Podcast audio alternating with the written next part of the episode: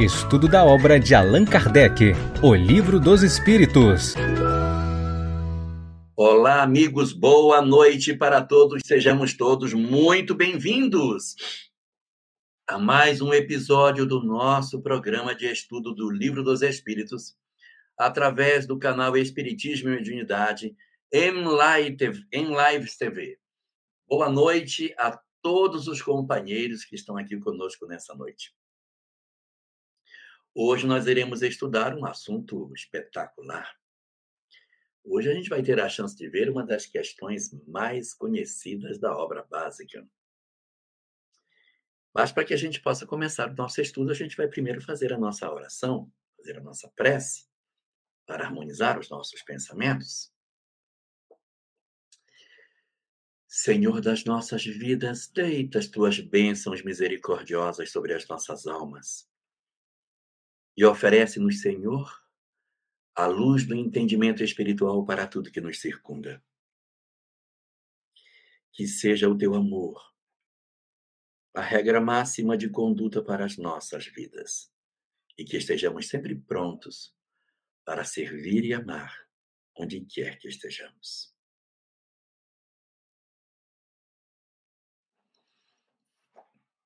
Muito bem. Para quem está chegando hoje por aqui, nós, na verdade, estudamos na nossa segunda-feira, nesse horário, que é no horário de Brasília, às 20h30 da noite, 20 e 30, o Livro dos Espíritos. Nós estamos hoje na reunião de número 114 da obra.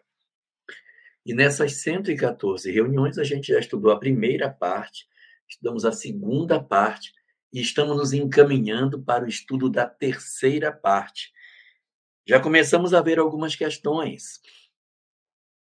A terceira parte do Livro dos Espíritos começa na questão 614. Nós já vimos até a questão 620.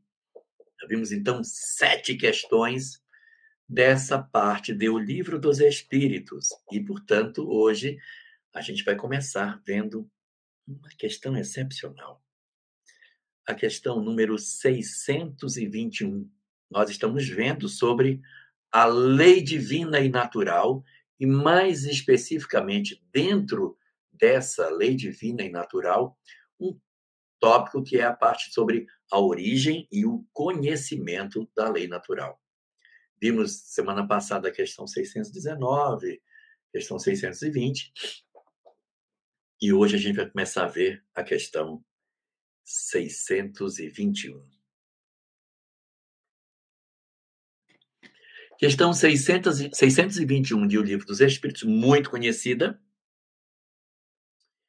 pergunta assim: Onde está escrita a lei de Deus? Essa é uma pergunta ótima. Lembre que quando a pergunta foi feita, ninguém tinha resposta. Hoje a gente tem. Mas vamos nos concentrar na pergunta. Onde está escrita a lei de Deus? Aí você vai me dizer, no Decálogo, nos Dez Mandamentos de Moisés, a lei de Deus está escrita na Bíblia? Está escrita onde? Onde está escrita a lei de Deus? Porque a gente vem falando sobre o conhecimento dessa lei. Onde é que ela está? E os espíritos respondem com duas palavras apenas: na consciência. A lei de Deus está escrita na consciência. Mas como é que ela pode estar escrita na minha consciência se eu ainda faço coisas erradas? Porque era para não fazer, né? Se a lei de Deus está na consciência, era para a gente não fazer nada errado. Mas a lei de Deus está na nossa consciência e a gente faz coisas erradas. Como é que pode ser isso? Como é que a gente entende esse processo todo? Então, é, a vida nossa, o entendimento das coisas é que vai permitir com que a gente comece a compreender o que é que os espíritos querem dizer com esse na consciência. Da mesma forma que um autor, quando faz um quadro, ele assina o quadro e coloca a autoria do quadro, assim também Deus assinou a sua obra quando ele nos criou. Nós trazemos a sua lei dentro de nós.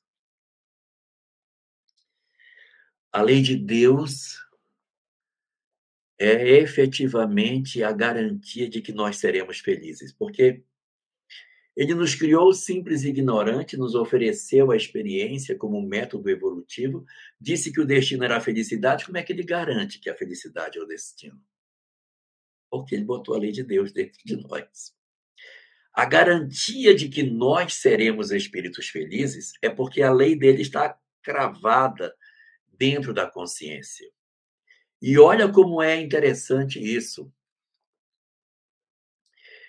Está gravada na consciência. Só quem tem consciência é do ser humano para frente. O animal não tem ainda, ele não tem razão, ele ainda não é espírito, ele é um, ainda um princípio espiritual chamado princípio inteligente.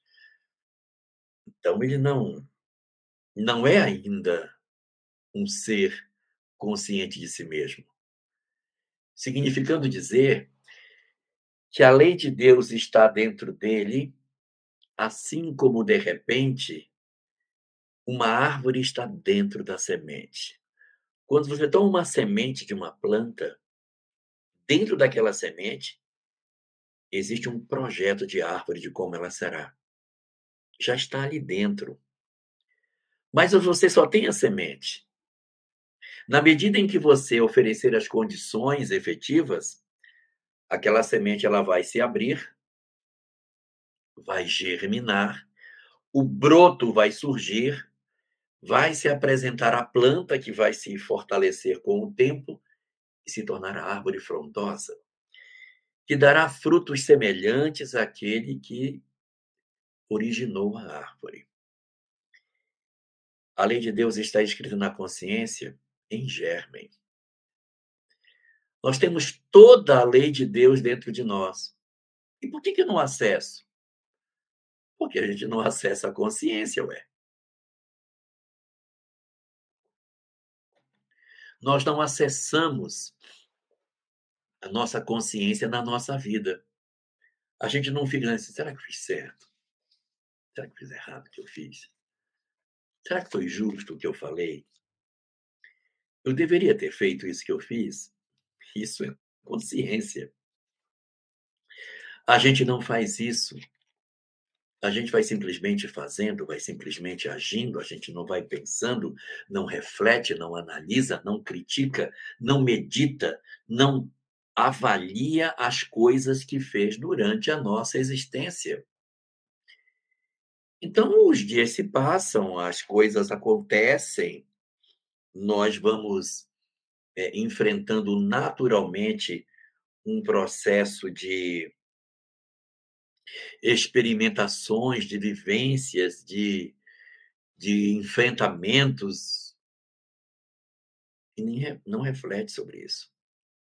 Não pensa no que está fazendo. Aí quando desencarna, diz: Meu Deus, o que eu fiz? Eu não poderia ter feito o que eu fiz. Como me arrependo? Mas por que não, não pensou isso antes? Porque não examinou a consciência, não trabalhou. É por isso que não percebe a lei de Deus. Quer que eu dê um exemplo? Eu vou dar um exemplo. Quem de nós aqui não sabe que se alimentar de animais não é o mais correto? Né? Que você, quando se alimenta um animal, esse animal morreu para poder você comer. Ele foi morto, ele teve sofrimento, ele foi sacrificado, cortado, assado, frito, para você poder comer. No dia de hoje, ele viveu vários meses, aí ele foi morto, você comeu, pronto, acabou. A vida dele se resumiu em alimentar você, é isso? Quem de nós ignora que essa alimentação não é o correto a ser feito? a gente procura alternativas, né? Não, vamos ser diminuir, vamos ficar só com ovo, com leite, que já tem a proteína animal, é, vamos substituir por lecitina de soja. A gente vai procurando alternativas para tentar reduzir o nível de crueldade que a nossa sociedade estabelece, mas a gente não medita sobre isso. A gente diz, nem me fala, quando eu penso nisso, me dá dor de consciência. Nem quero medir. Mas eu sei. Eu sei que está errado, mas eu não faço. Eu não, eu não digo assim, analisei, vi que isso não é bom e a partir de hoje não vou fazer. Porque não consulta a consciência e vive de maneira que a vida vai se passando sem que você reflita sobre os atos, as atitudes que toma, as decisões que faz e que deixa de fazer. É por isso que a lei de Deus, mesmo vivendo em nossa consciência, não dá grandes resultados, porque ninguém consulta a consciência para saber o que fazer. Então, nessa pergunta, Allan Kardec até se surpreende, porque esperava que ela fosse dita que estava em algum texto, né? em algum lugar. Mas na consciência é muito surpreendente a resposta, ou seja, os livros religiosos não são a garantia de encontrarmos a verdadeira lei de Deus. Ela está na nossa consciência, eterna e imutável como o próprio Deus, conforme a questão 615, mas adaptada à realidade de cada espírito para que ela se faça de acordo com o grau de evolução que cada um de nós possuímos. Então, a lei de Deus não está num texto, está dentro de nós. Ao receber essa resposta, Allan Kardec então avança colocando a questão 628A, tentando investigar um pouco mais, tentando entender o mecanismo dessa lei de Deus na nossa consciência. Porque, ora, dizer que a lei de Deus está dentro da minha consciência, então eu já tenho a lei de Deus dentro de mim, então ela já está aqui dentro. Todas as pessoas têm e as pessoas fazem coisas erradas. Como é que faz? Como é que eu faço coisa errada e os outros fazem coisas erradas? Se a lei de Deus está dentro da nossa consciência. Então, Kardec pergunta: visto que o homem traz em sua consciência a lei de Deus, que necessidade havia dela lhe ser revelada? Por que, que a gente tem que ser informado sobre a lei de Deus? Tem que conhecer essa lei se ela está dentro de mim. Se ela já está dentro de mim, por que, que eu, na verdade, não, não faço uma mudança na minha vida? Tenho que esperar que alguém me dite o que, que é certo, o que, que é errado fazer, para que eu consiga verdadeiramente mudar a minha história de vida. Então, Kardec pergunta: tudo bem, a lei de Deus está em mim. Então, por que, que as pessoas precisam aprender a lei se ela já está dentro de mim? Era para ensinar. E os Espíritos dizem: o homem a esquecera e a desprezara. Quis então Deus que lhe fosse lembrada. O homem esqueceu da lei de Deus ele nem lembra dela. E nem, nem se questiona se essas leis existem. Ele nem se preocupa se ela existe ou não. Ele esqueceu que ela existe. Ou, se não esqueceu, ele a desprezou, o que é pior. Ele sabe que, que existe e debocha dela. O homem ridiculariza a lei de Deus. Porque é muito confortável você contestar a lei de Deus, porque a lei de Deus tem muita regra, né? Olha, você não pode fazer assim, você não pode fazer assim, isso tá, não está correto. Você tem que perdoar as pessoas, tem que voltar atrás, tem que dividir, você não pode, tem que partilhar com as pessoas. Exige muito esforço. É, a lei de Deus exige muito que a gente esteja atento, se percebendo, se analisando. Então, quando por algum motivo a gente percebe que as nossas vidas estão assim acontecendo e a gente não está muito preocupado com o que faz de certo ou de errado, é porque nós estamos enquadrados nessa condição. Não estou nem aí se a lei de Deus existe ou não. Eu a esqueci ou eu a desprezei. E quando a gente despreza, quando a gente esquece a lei, nós enveredamos por um caminho horrível. Sim. Lembremos é, da questão 614. A lei de Deus é a única verdadeira para a felicidade do homem. Indica-lhe o que deve fazer ou deixar de fazer. E ele só é infeliz quando dela se afasta.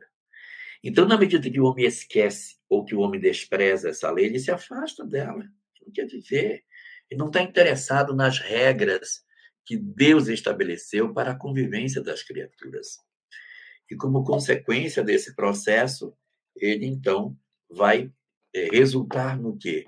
Numa vida onde é, existem excessos, ódio, egoísmo, violência, guerra, desamor, um conjunto de condutas absolutamente reprováveis, mas ele não quer acessar a consciência. Então, diz aqui a resposta do Livro dos Espíritos. Ele a esquecera e desprezara, quis então Deus que lhe fosse lembrada. Então, nós vamos perceber que existe interesse de Deus que a gente relembre da, da lei dele. Não é legal isso? É uma forma de amar, né? Eu crio você, coloco minha lei dentro da sua consciência. Espero que você consulte essa consciência. Você não consulta, você quer viver distante de mim mas eu levo pessoas para dizer a você qual é a verdade. Eu não abandono você porque você me esqueceu. Deus não se esquece de nós, embora a gente se esqueça de suas leis. E ele então tem emissários, pessoas que vêm revelar a sua lei. E assim, é, esses espíritos que revelam a lei, eles trazem dentro de si as características, ora revelando as leis do mundo material, ora revelando as leis do mundo moral. Mas as leis de Deus, elas precisam ser apresentadas a nós, a gente precisa se apropriar é, desse conhecimento. E aí a questão 625, 622 diz o seguinte: Confiou Deus a certos homens a missão de revelarem a sua lei, o que Kardec quer saber é se realmente existe da vontade divina que algumas pessoas venham para serem os reveladores da lei, ou se são as pessoas que individualmente se apresentam como sendo emissários de Deus, sem ser. Que poderia ser, né? Deus poderia não mandar ninguém. E as pessoas se apresentarem como sendo aquilo que de fato não são. E dentro dessa perspectiva, as pessoas se mostram como se fossem reveladores. Então Kardec pergunta: Deus manda alguém para ensinar a lei para nós? Ele nos, nos conduz alguém é, nesse sentido? E ah, a gente vai perceber que a lei de Deus, a bem da verdade, ela nos é trazida por alguém. E é o que a gente vai ver agora na resposta da questão 622. Olha só o que Kardec pergunta e o que, que, ele, que os espíritos respondem. Então, Deus confiou a alguns homens a, a, a missão de, de trazer a lei dele, de revelar à humanidade a sua lei. E aí a resposta é indubitavelmente, mas é lógico, é lógico. Ele designou espíritos para ensinarem os homens a sua lei não corre por conta do acaso. O nascimento dos espíritos que vêm para revelar as verdades espirituais. Então, eu tenho sim, da parte de Deus, um planejamento através do qual espíritos específicos são apontados, designados, programados para encarnarem na Terra, a fim de ensinarem as verdades da lei divina e apresentarem ao homem a oportunidade de que eles consigam descobrir a lei que já repousa no fundo de suas consciências. Então diz assim, dizem assim os espíritos, indubitavelmente, em todos os tempos houve homens que tiveram essa missão. São espíritos superiores que encarnam com o fim de fazer progredir a humanidade. O que, isso leva de conclusão para nós? Se em todas as épocas vieram homens para revelar a lei de Deus, então não são só três revelações que a gente recebeu. A gente fala muito de três revelações, né? Os Dez Mandamentos, o Evangelho de Jesus e a doutrina espírita. Mas se são em todos os tempos, então são só três, são mais de três. E é verdade. Quantas revelações são? São inúmeras. Só que as revelações elas não são todas universais. Tem revelações para o povo grego, tem revelações para o povo celta, tem reveladores para os hindus, para os romanos, para os gregos, os, os, os, os medos e etc. Os sumérios. Meu Deus, a gente tem livro religioso em tudo que é lugar da Terra. Existem pessoas incríveis que compareceram no planeta, trazendo mensagens impressionantes. Mas suas mensagens não eram mensagens para toda a humanidade, porque elas traziam determinadas características que se prestavam muito para a cultura do povo onde eles haviam chegado. Então, nós temos dois tipos de revelação no planeta. Nós temos as revelações universais, que são as revelações que acontecem, cujo objetivo é atender toda a humanidade, toda a humanidade, e temos a revelação que é parcial, ou seja, ela é local, ela vem apenas para um grupo específico de espíritos. E se a gente perceber, as revelações locais, como o Mahabharata, Bhagavad Gita, a mensagem do Buda, de Krishna, a mensagem dos Vedas, da Cabala, de Sócrates, de Hermes Trimegisto, de Zaratustra, de Furri, de Confúcio, de Zoroastro, meu Deus, tantos homens incríveis, elas são mais profundas do que as mensagens universais. Você pega a mensagem do Krishna, ela é absurdamente aguda. A mensagem de Moisés, que vem muito depois da mensagem de Krishna, é bem mais simples. Por quê? Porque as mensagens, do ponto de vista universal, elas precisam atender a toda a humanidade. Então, elas são mais iniciantes, elas precisam atingir a humanidade como um todo. Então, elas são menos exigentes do ponto de vista de conhecimento. Mas as mensagens locais, elas são agudas, elas são profundas, elas são intensas, porque são mensagens que são trazidas não somente para que é, a gente ofereça para um povo em particular, mas não para a humanidade como um todo, mas para um povo em particular. E elas vêm não para todas as pessoas daquele povo, elas vêm para os povos migrados, para os espíritos mais evoluídos que estão naquele grupo. Então, eu tinha o grupo hindu. No grupo hindu, tinha espíritos muito evoluídos e tínhamos que eram da Terra mesmo. As revelações que vieram na Índia, agudas, como Krishna, como os Vedas, elas vieram para as almas migradas. Por isso que elas eram tão robustas de conteúdo.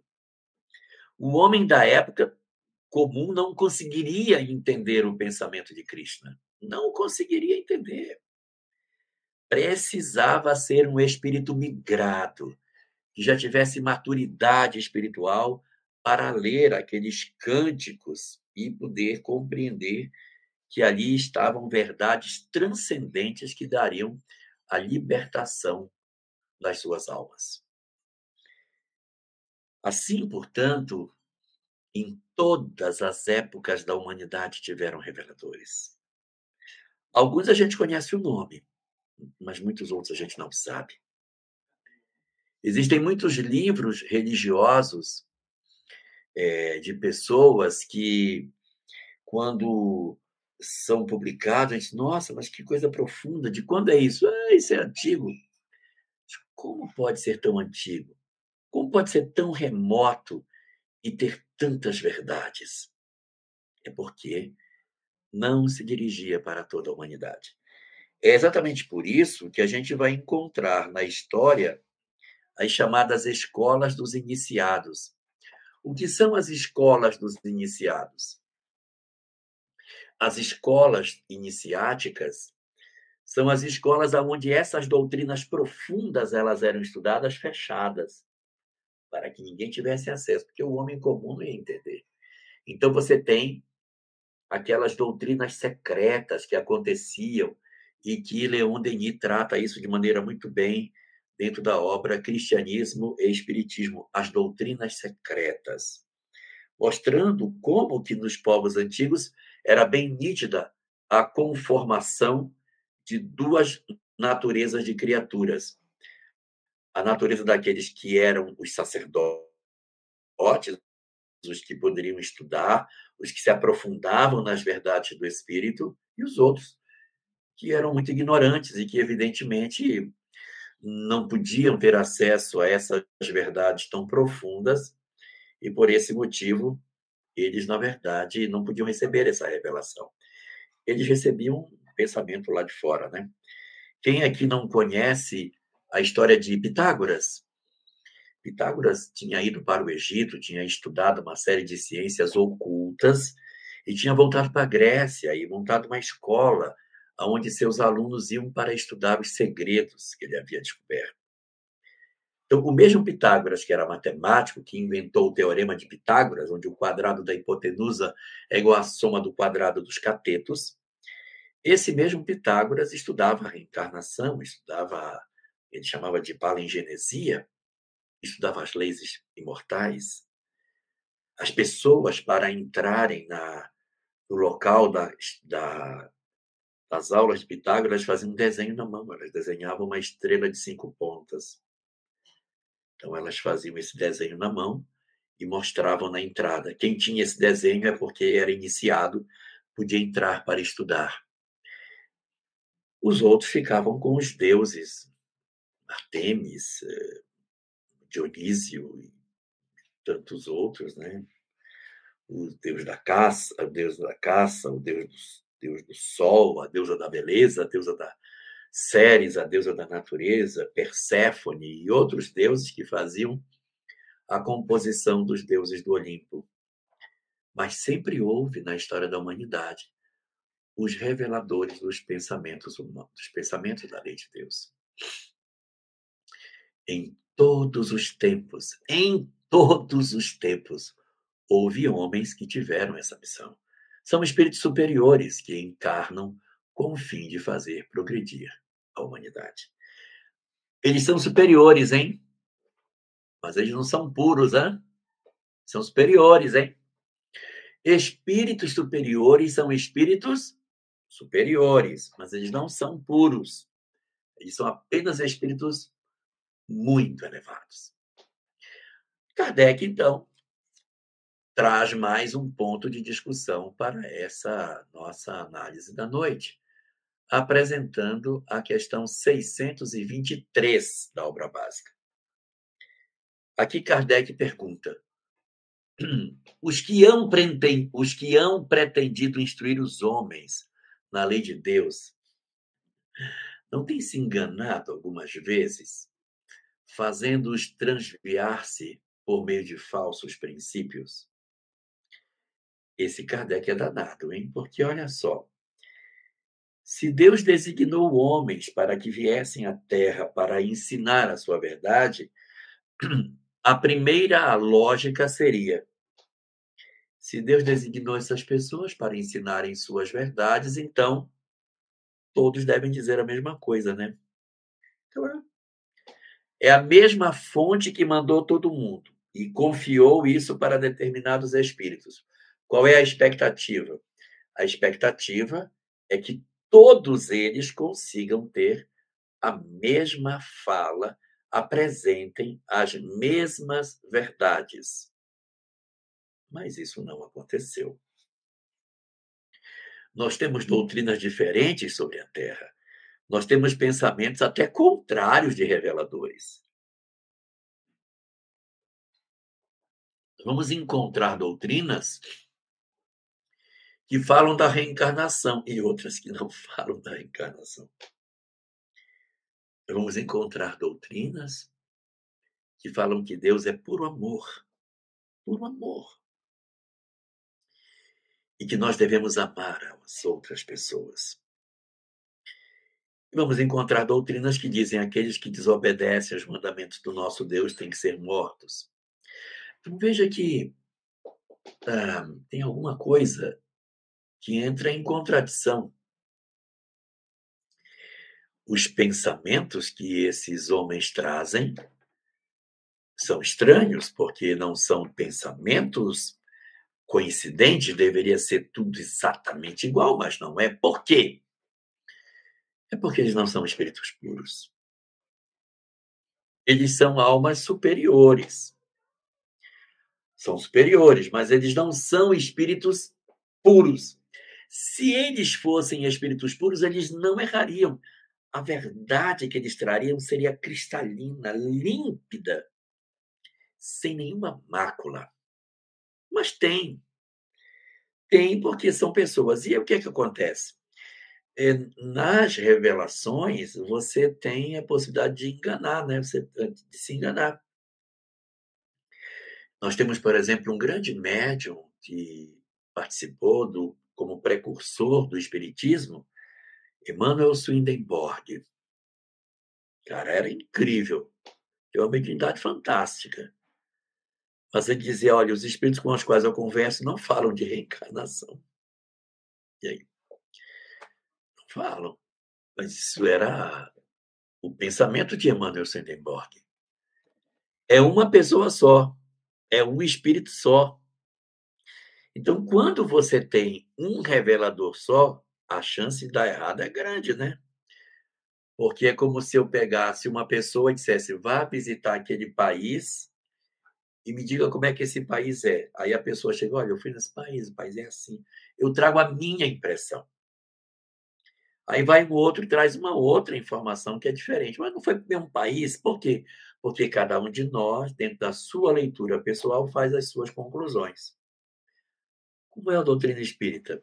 A doutrina espírita ela é uma doutrina que ela tem um controle muito maior da verdade, por conta de um princípio que Kardec trouxe chamado universalidade dos ensinos dos espíritos.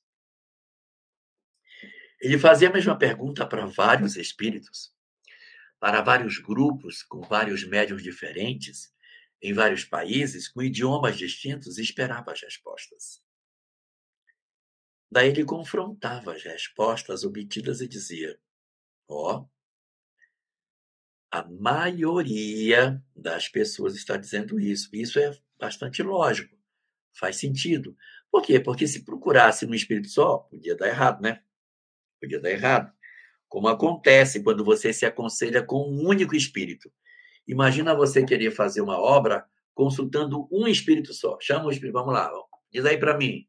Como é que é isso aqui? É o espírito pá, pá, pá. Isso aqui, pá, pá, pá. Um espírito só, trazer toda a verdade. É perigoso? É perigoso. Então, por isso que a gente tem, dentro da doutrina espírita, uma garantia maior pelo fato de que são vários os reveladores, ou seja, a revelação não é de uma pessoa só. Todas as revelações anteriores foi um só revelador. Todas. Krishna, Buda, Sócrates, Moisés, Jesus, Muhammad, todos foram só. Todos foi o médium que veio e disse: a verdade é essa aqui. Eu vou dizer para vocês a mensagem que eu trago. Eu sou o mensageiro da notícia. Na doutrina espírita, não é o mensageiro da notícia. Kardec é o compilador das respostas. E isso muda completamente porque ele analisa as respostas e você então conclui em cima de uma leitura feita por diversas pessoas o que, que pode ser considerado como verdade. Isso é a questão 623 da obra básica. Então, diz assim: Os que hão pretendido instruir os homens na lei de Deus não têm se enganado algumas vezes, fazendo transviar-se por meio de falsos princípios? Resposta: Certamente hão dado, a, hão dado causa a que os homens se transviassem aqueles que não eram inspirados por Deus. Então, além daqueles que foram apontados por Deus para trazer a sua lei, houve aqueles que se apresentaram como tais sem serem. Esses acabaram levando as pessoas como falsos profetas numa direção bastante complicada. Então, os que se apresentaram como sendo espíritos para transmitir a mensagem, mas que não haviam sido designados por Deus para isso, tomaram sobre si esse encargo e acabaram se atrapalhando. Aí, Kardec faz uma seguinte observação. Todavia, como eram homens de gênio, eram pessoas diferenciadas, homem de gênio, é, na literatura de Kardec, é pessoas de uma inteligência superior, pessoas geniais, pessoas incríveis, pessoas diferenciadas, pessoas com uma capacidade intelectual, uma capacidade moral, uma capacidade de liderança, uma capacidade qualquer que é, se sobrepunha aos demais. Então, diz assim: Todavia, como eram, afinal, homens de gênio, mesmo entre os erros que ensinaram, grandes verdades muitas vezes se encontram. Então, a gente vai ver que os homens se enganam, porque não são espíritos puros, e aqueles que não foram enviados por Deus, pior ainda. Esses é que se atrapalham completamente. Mas é, os que vêm, mesmo com as suas grandezas espirituais, eles se atrapalham. E podem trazer alguns conceitos que são não exatamente ali de uma expressão da verdade. Nós temos essa essa condição apresentada dentro do texto.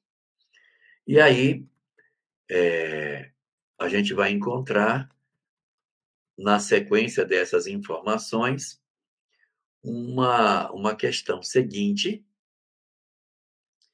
que é a questão 624 da obra básica. Na questão 624, Allan Kardec pergunta qual é o caráter do verdadeiro profeta, porque eu tenho o, o falso profeta, né? Existe o falso profeta apresentado no capítulo 24 do Evangelho de Mateus, entre os sete sinais do sermão do sinais proféticos. É, na verdade, o quinto dos sinais. Haverá falsos profetas. Haverá falsos cristos, haverá guerras e rumores de guerras e cataclismo, haverá ódios o quarto, haverá perseguição aos cristãos e morte. Quinto, haverá falsos profetas. Sexto, por ser grande a perversidade do, do homem, o amor de muitos se esfriará. E o sétimo, este evangelho será pregado em toda parte do planeta, então virá o fim. Muito bem.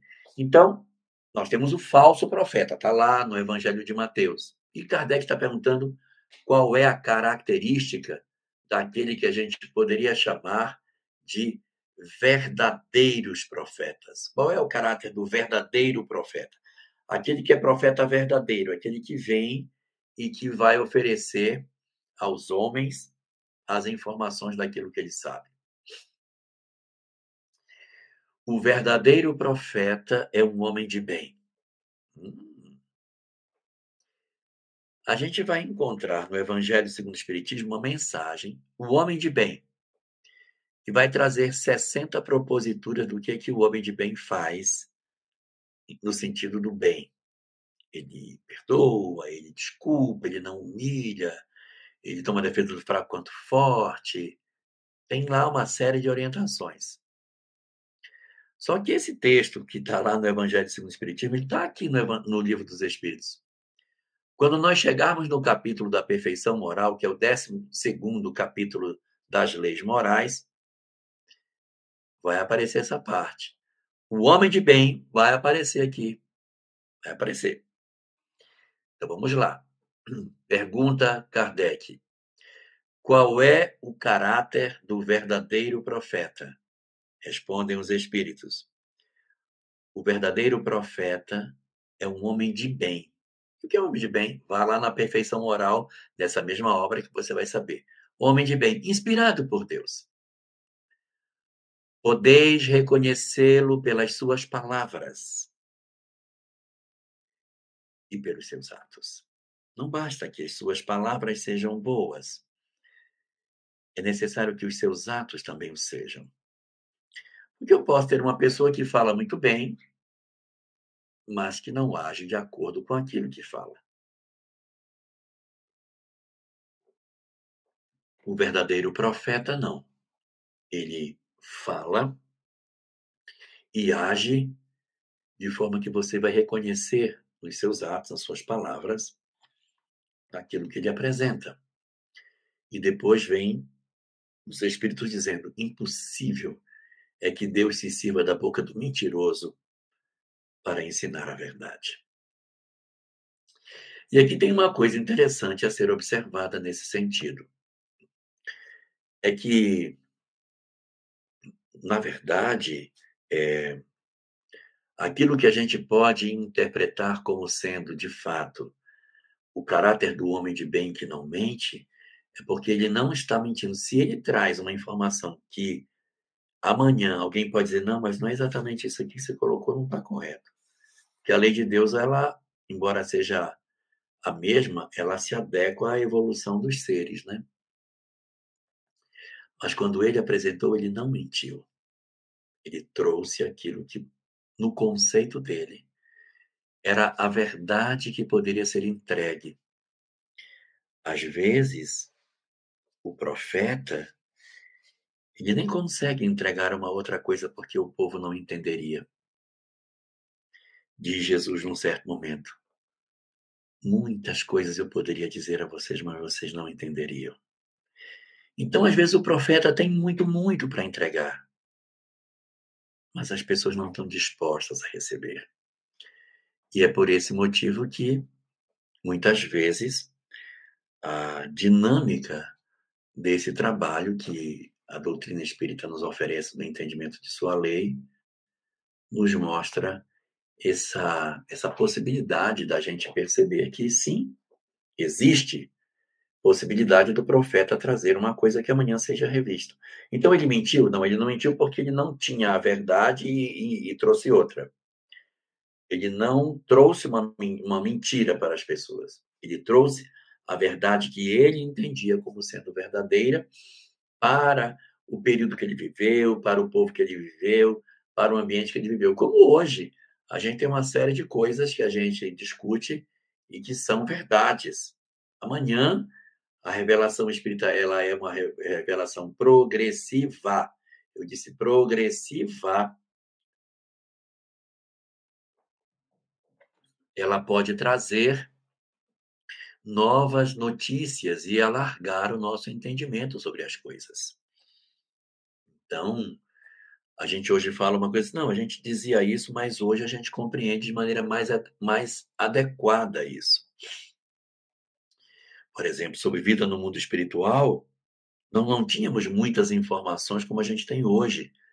Neste século XX, o quanto que a gente alargou o entendimento sobre o que seja o mundo espiritual. Ah, então, quem falou antes mentiu? Não. Trouxe uma verdade adequada ao momento que a gente vivia. Hoje a verdade é outra, amanhã será diferente. Amanhã nós iremos aprender coisas é, diferentes daquelas que a gente vem aprendendo e estudando há tanto tempo, não é? Então faz parte do mecanismo da vida esse processo de, de crescimento. Então, é, essas perguntas sobre o conhecimento e o entendimento da lei, elas serão coroadas por uma pergunta que é uma pergunta espetacular que o livro dos Espíritos possui. E a pergunta com a qual a gente vai terminar o nosso estudo de hoje. Qual o tipo mais perfeito que Deus tem oferecido ao homem para lhe servir de guia e modelo. É muito comum as pessoas, quando falam dessa pergunta, dizer assim: qual é o tipo mais feito que Deus deu à humanidade? Não foi para a humanidade, não. Foi para o ser humano. Foi para o indivíduo, foi para a pessoa, não é para a humanidade. É para o ser humano. Então, na discussão dos profetas que vieram, que revelaram, Kardec pergunta qual é o mais perfeito tipo que foi dado como modelo e como guia. Por que, não é só modelo? Por que é modelo e guia? Por que é modelo e guia? Porque modelo é a referência, modelo é aquilo que eu olho e digo, gente, esse é o meu ideal. Essa é a minha referência, é aqui que eu tenho que chegar. Isso é modelo. Guia é quem toma você pela mão. O guia é quem já passou pelo caminho primeiro. Quando você vai para conhecer uma determinada região que você nunca foi, o profissional que você contrata é quem? Sim, é um guia. O guia é o indivíduo que vai vir para ensinar você por onde passar, porque ele já passou por ali. Ele diz: não, não, não vai por essa trilha, porque se você for por essa trilha, você vai bater num local que você não deve. Então, o guia sabe, já passou por ali, sabe a melhor estratégia, sabe por onde vai e sabe como chegar mais rápido. Isso é um guia. Se ele fosse só modelo, ele não traria o roteiro de como avançar quando ele é guia, ele indica o caminho, mas se ele fosse guia e não fosse modelo, ele podia guiar um caminho errado. Então, ele é o guia e, ao mesmo tempo, o modelo. Ele serve de referência na jornada e é, ao mesmo tempo, aquele que está como referência maior para as nossas vidas.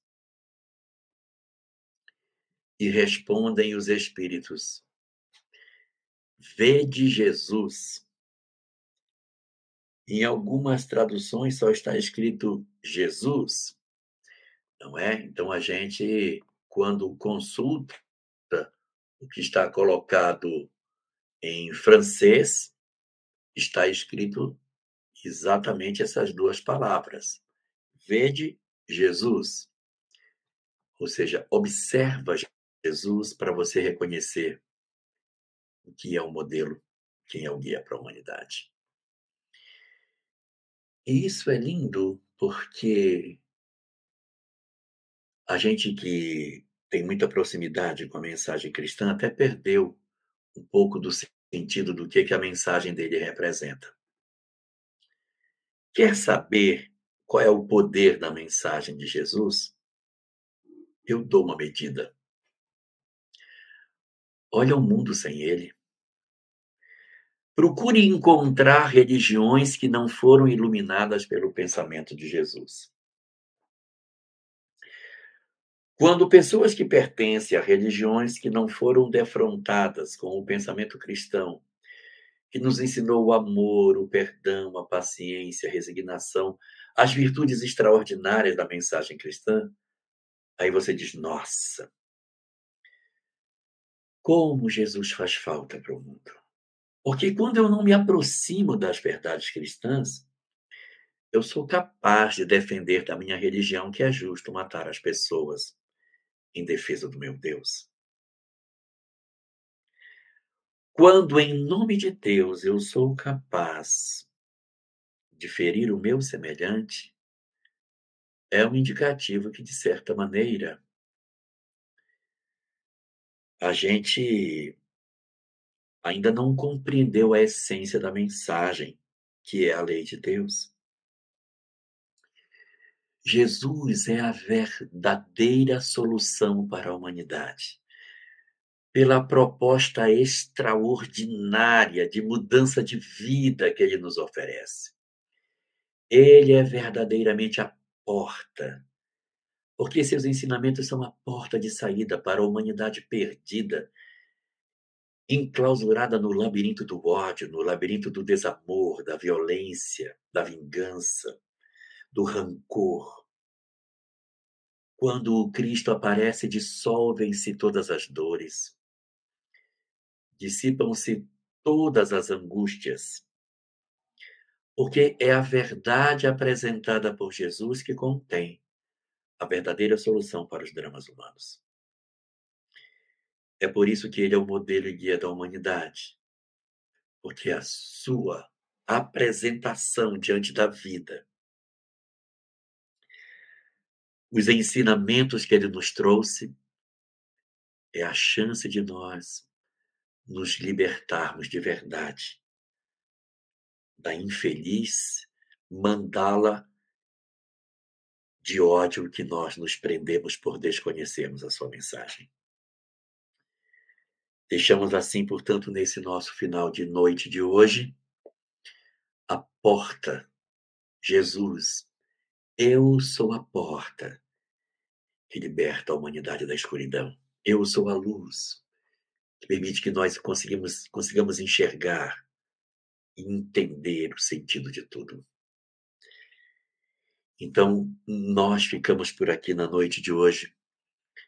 Agradecemos a todos a oportunidade de estarem, terem estado conosco e as reflexões de Jesus, como sendo o modelo e guia da humanidade, ficam como prece para nós na noite de hoje, para que a gente reflita maduramente sobre a importância desse mestre singular para o destino da humanidade. Uma boa noite para todos. Estude conosco. Faça parte da família Espiritismo e Mediunidade. Em Lives TV.